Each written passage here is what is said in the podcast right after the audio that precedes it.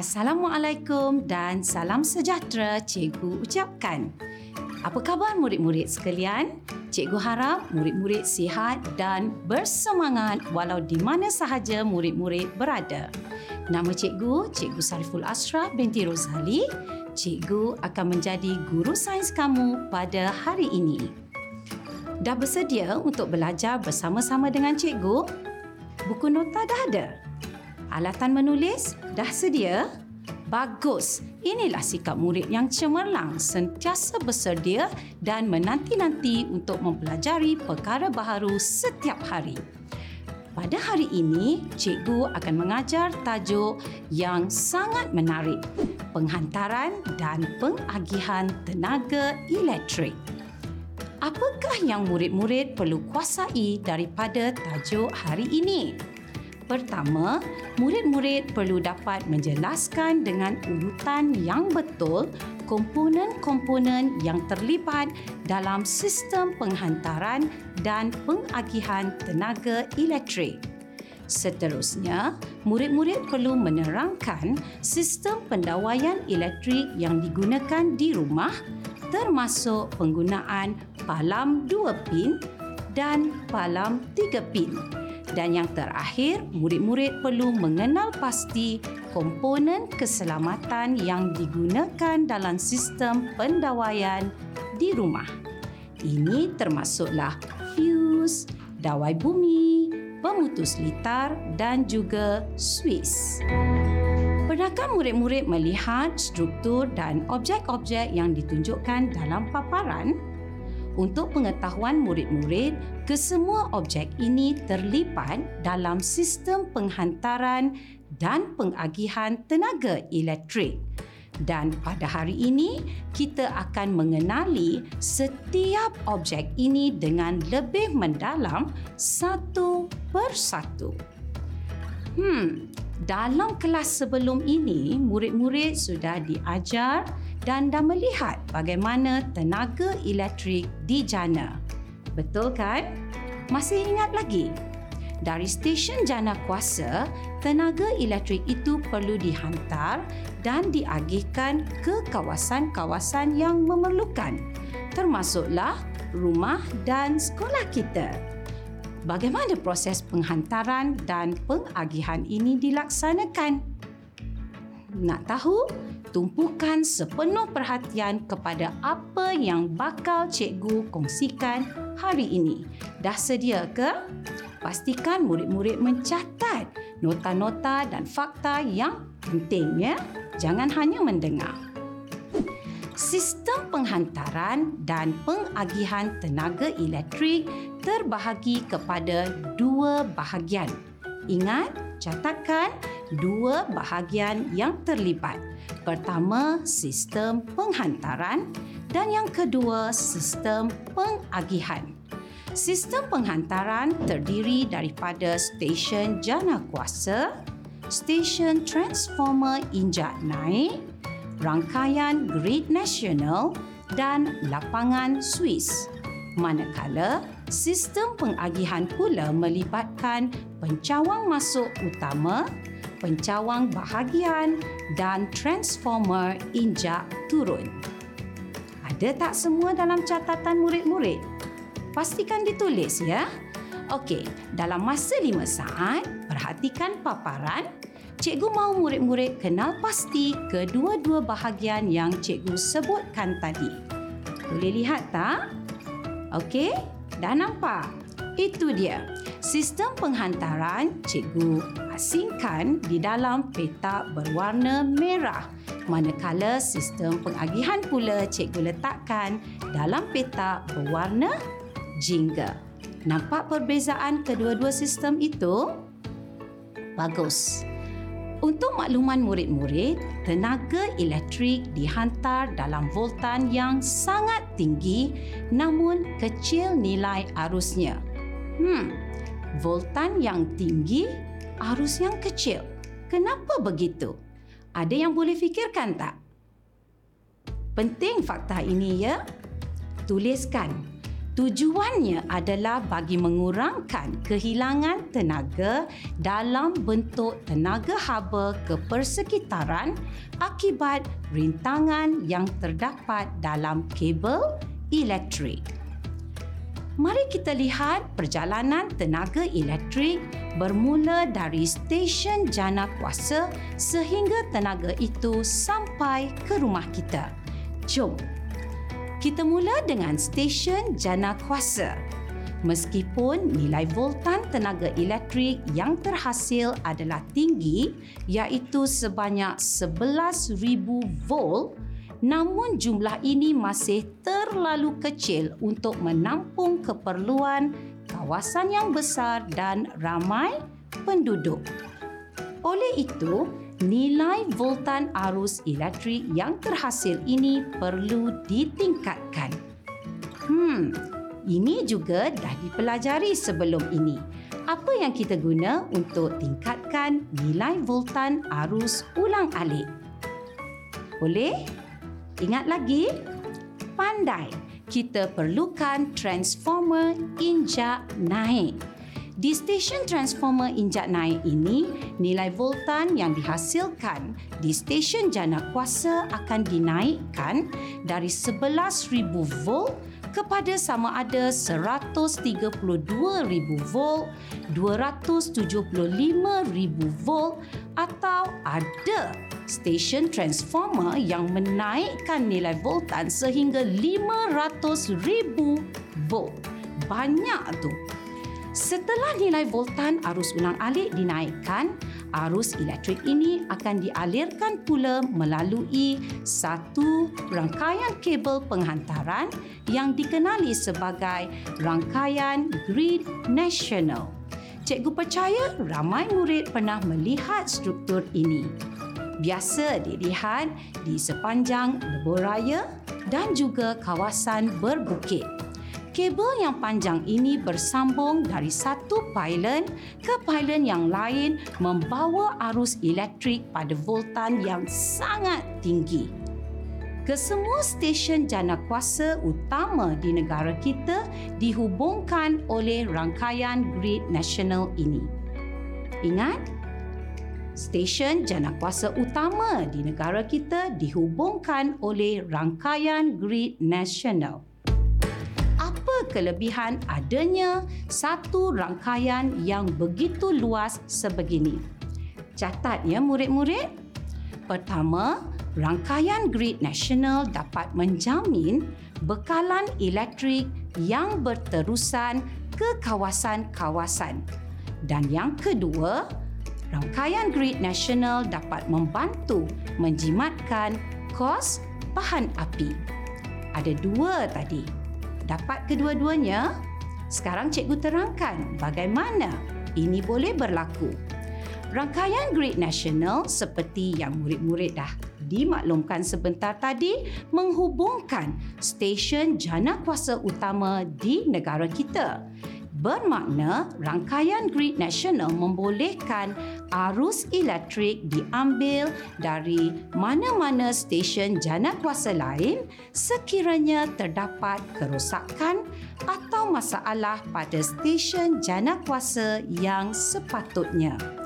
Dan operasi stesen jana kuasa tertentu dapat dihentikan buat sementara sekiranya permintaan bagi penggunaan elektrik berkurang.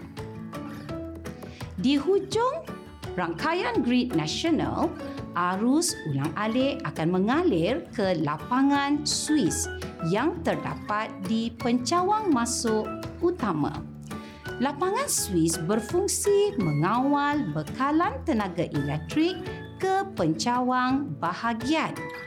Di pencawang masuk utama dan di pencawang bahagian, nilai voltan arus ulang-alik perlu diturunkan semula bagi memenuhi keperluan pengguna.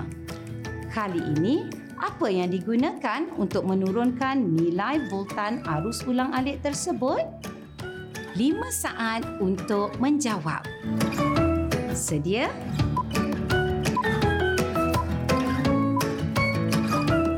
Betul. Transformer injak turun.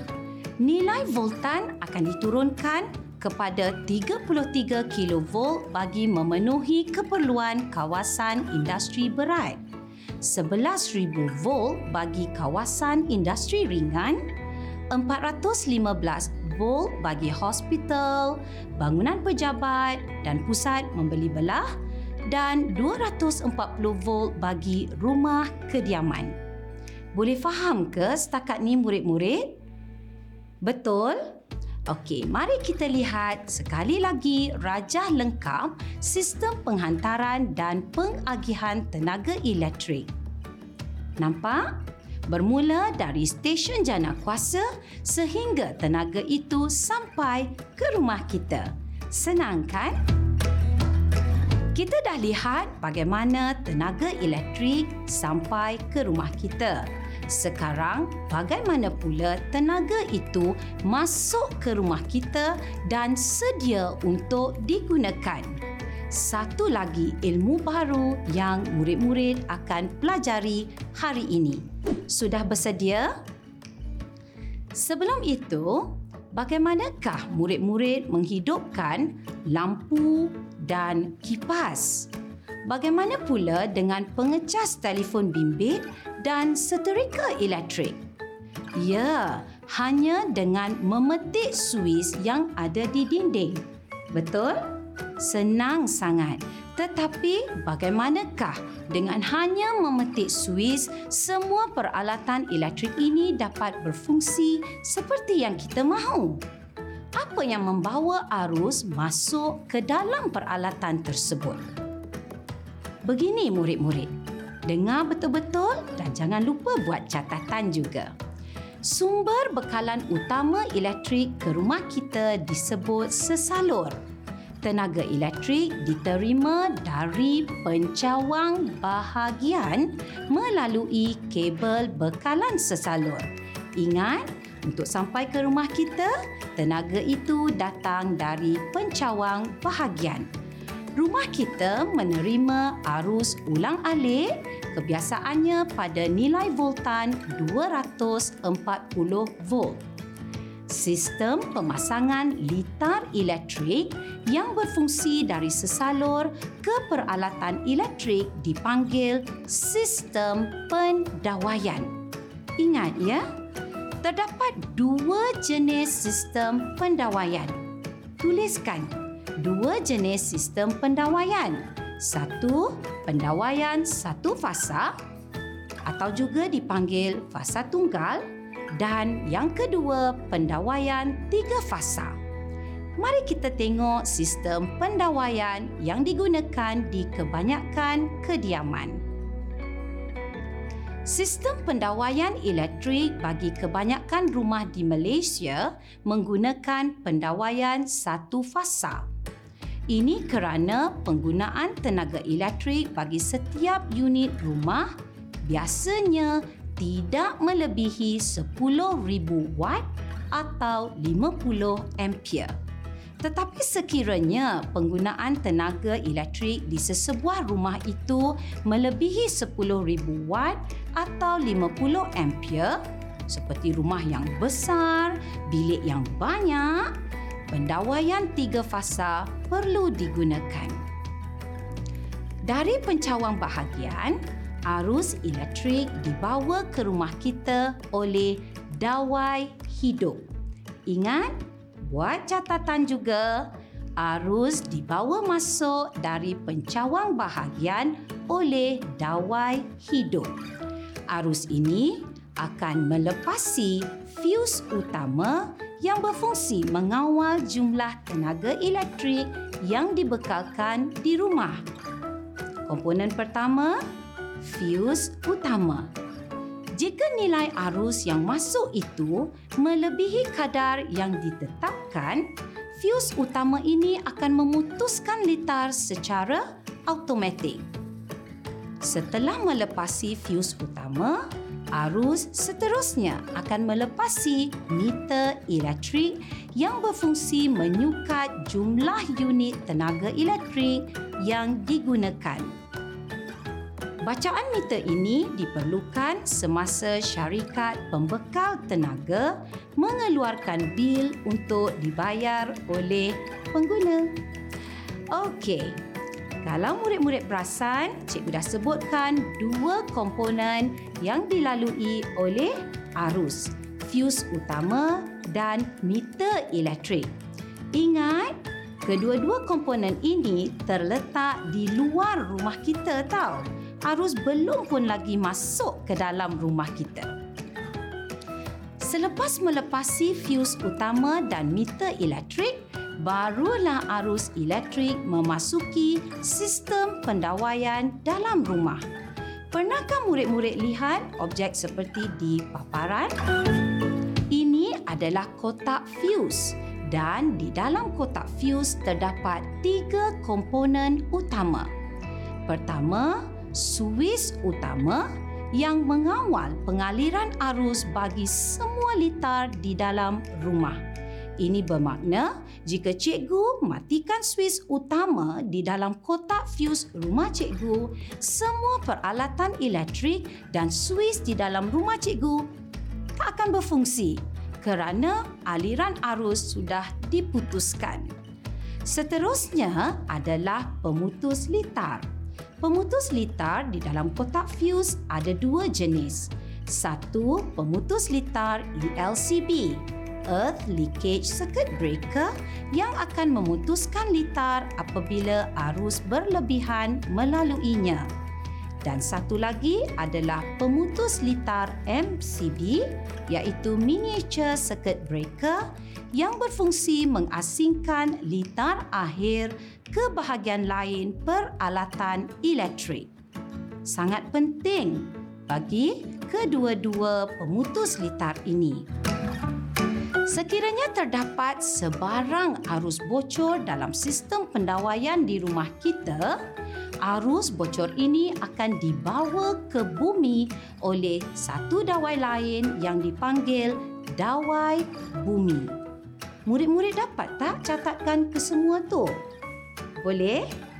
Okey, yang terakhir, arus yang dibawa masuk tadi akan dibawa semula ke pencawang bahagian oleh dawai neutral. Begitulah sistem pendawaian di rumah kita. Boleh murid-murid sebutkan semula satu persatu mengikut turutan bermula dari pencawang bahagian. Boleh rujuk pada catatan yang murid-murid dah buat tadi. Boleh terus semak. Boleh? Sama-sama ya? Okey, bermula dari pencawang bahagian. Arus ulang-alik dibawa ke rumah oleh dawai hijau. Bagus. Kemudian, fuse utama. Seterusnya, meter elektrik, suis utama yang terdapat di dalam kotak fuse, pemutus litar E L C B, pemutus litar M C B, litar kuasa dan kembali semula ke pencawang bahagian melalui dawai neutral. Pandai! Murid-murid, biasakan dengan dua alat ini. Ini adalah palam dua pin. Ini pula palam tiga pin. Di rumah, kita dapat lihat ada peralatan elektrik yang menggunakan palam dua pin dan ada juga yang menggunakan palam tiga pin. Tahukah murid-murid, negara yang berbeza mempunyai struktur binaan palam tiga pin dan palam dua pin yang berbeza? Bagi murid-murid yang biasa keluar negara, murid-murid pasti tahu. Bila kita keluar melancong, kita biasa membawa alat atau kita panggil palam pengubah suai yang biasa dipanggil adapter bersama-sama. Dah tahu kenapa sekarang? Supaya kita masih boleh menggunakan peralatan yang kita bawa dari negara kita. Berbanding dengan palam dua pin, palam tiga pin mempunyai satu dawai tambahan, iaitu dawai bumi.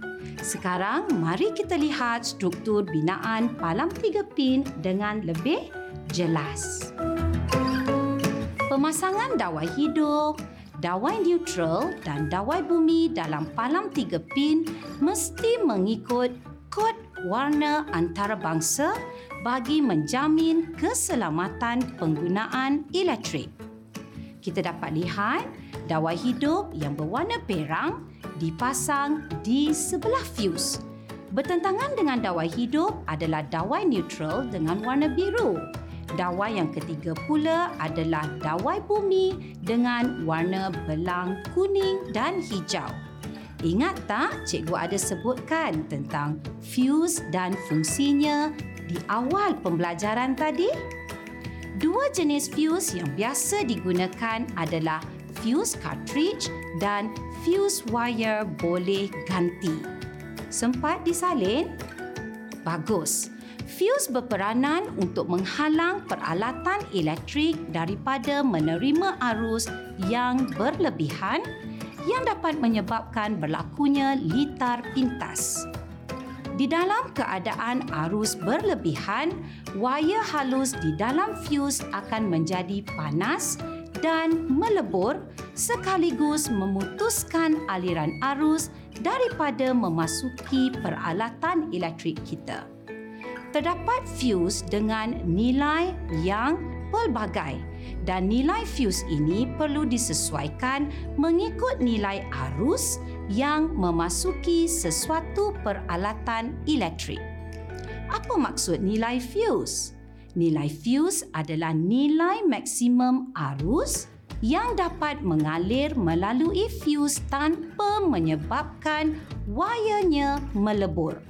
Sebagai contoh, wayar fuse sepuluh ampere membenarkan arus maksimum sepuluh ampere untuk mengalir melaluinya.